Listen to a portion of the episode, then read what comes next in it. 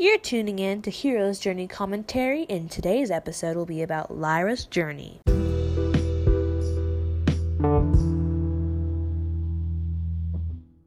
This is your hostess, Lauren LaQuay, coming at you today with another update from Lyra's World, with including my good old friend, Ari Bear. Hello.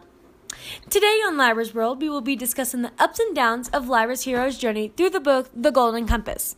The Golden Compass is known to be thrilling and suspenseful, but here today we will converse about the main story. Now let's get to it!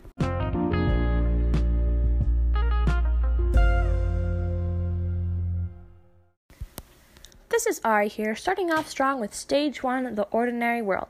Here, our main character, Lyra Belacqua, lives at Jordan College, which is in Oxford, London. Her life is relatively normal, and she's determined and a wild child. No one tells her what to do. Her dream is to travel and see the North. Thirsty for adventure, she is then led into Stage 2. This connects to Stage 1 because this is what Lyra's world would typically look like on a daily basis.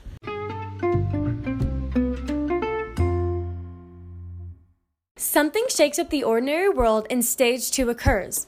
The master at Jordan College has come to the conclusion that for Lyra's benefit, she needs to attend school elsewhere. He feels that she's not learning enough. He also feels that as she gets older, she will need more female influence and that Jordan College won't be able to provide that for her.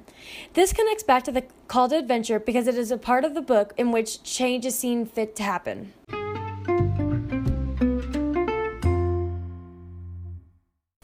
Of leaving the only home that she has ever known, Lyra refuses to leave, telling the master that she is happy and is learning enough. In her opinion, her life is at Jordan College. Her friends and everything that she loves is at Jordan College. To convince Lyra to go, the master invites different female scholars from different colleges. During this time in Lyra's journey, the antagonist will we will later find out is Mrs. Coulter comes and talks to Lyra about her adventures north. Immediately, Lyra falls in love with Mrs. Coulter. When Mrs. Coulter offers to educate Lyra, she immediately says yes, especially since Mrs. Coulter promised to take Lyra north. All of this connects to stage three, the refusal to the call, because it talks about how Lyra doesn't want to leave, but something eventually motivates her to leave, in which case is going north.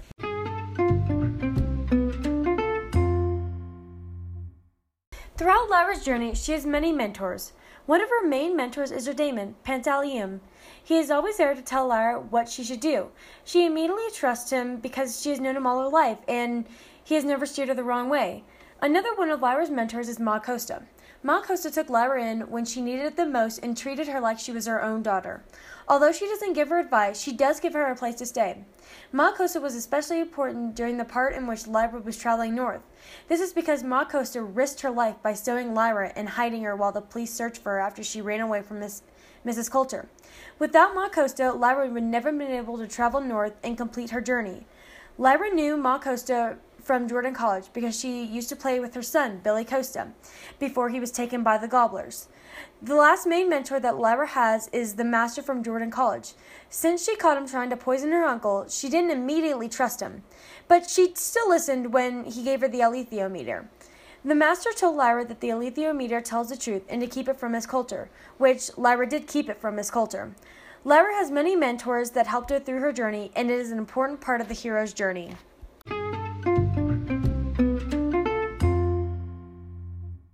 For stage 5, crossing the threshold would be when Lyra runs away from Mrs. Coulter. Lyra runs away because Mrs. Coulter promised to take her north, but it is very apparent that she is not.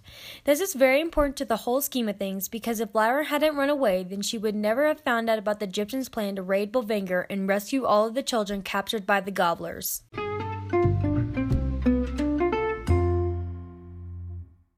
During Lyra's journey, she sees many allies, enemies, and has many tests. First of all, she meets an ally named Iorek Byrnison, which is an armored bear, and she helped get his armor back. Then, she has a test where she sets all the daemons that have been separated from humans free during a fire drill, which was a major success. And she also has another test where she climbs into a ceiling to spy on Mrs. Coulter and the other adults, but sadly, she fails and gets caught. These are only a few of the tests and allies that she meets throughout her journey, but these are most important.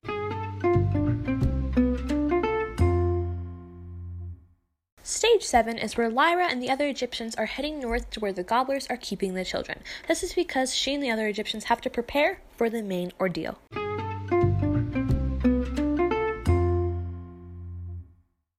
Step 8 is the main ordeal. This is where the hero confronts death or faces his or her greatest fear. Out of the moment or death comes a new life. This is where Lyra gets all the children out of Bolvangar to safety and away from the gobblers. She does this by pulling the fire alarm, and it shows how much of a leader Lyra is. She was so calm and brave, made sure everybody was safe and led to safety.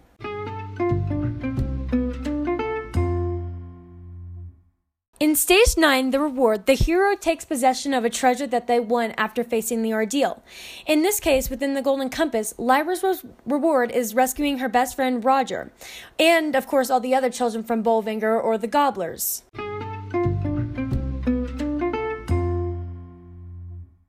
Within the road back, or stage 10, the hero is usually driven to complete the adventure and loses what is most important.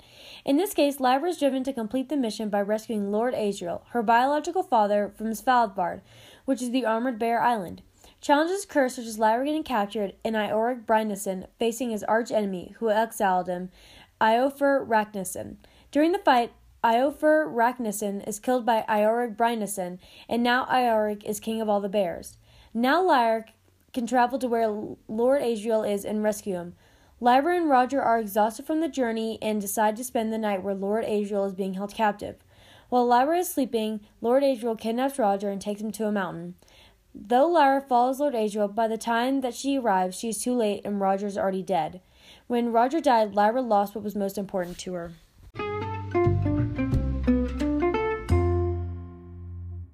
During the resurrection, or stage 11, the decision that Lyra makes is to follow her uncle into the other world and try to stop him from destroying dust. This is the new plan that the protagonist commits to. During this, the antagonist, or Mrs. Coulter, runs away crying. This is the end of the book, and it shows that throughout her journey, Lyra really has grown up and is willing to do whatever it takes to help the people around her. For stage 12, though traditionally in the hero's journey the protagonist returns home and is transformed, that does not happen in the Golden Compass. The Golden Compass ends on a cliffhanger with Lyra following her uncle and stepping into the other world. She knows that this is dangerous and that it will be hard, but she's willing to risk her life.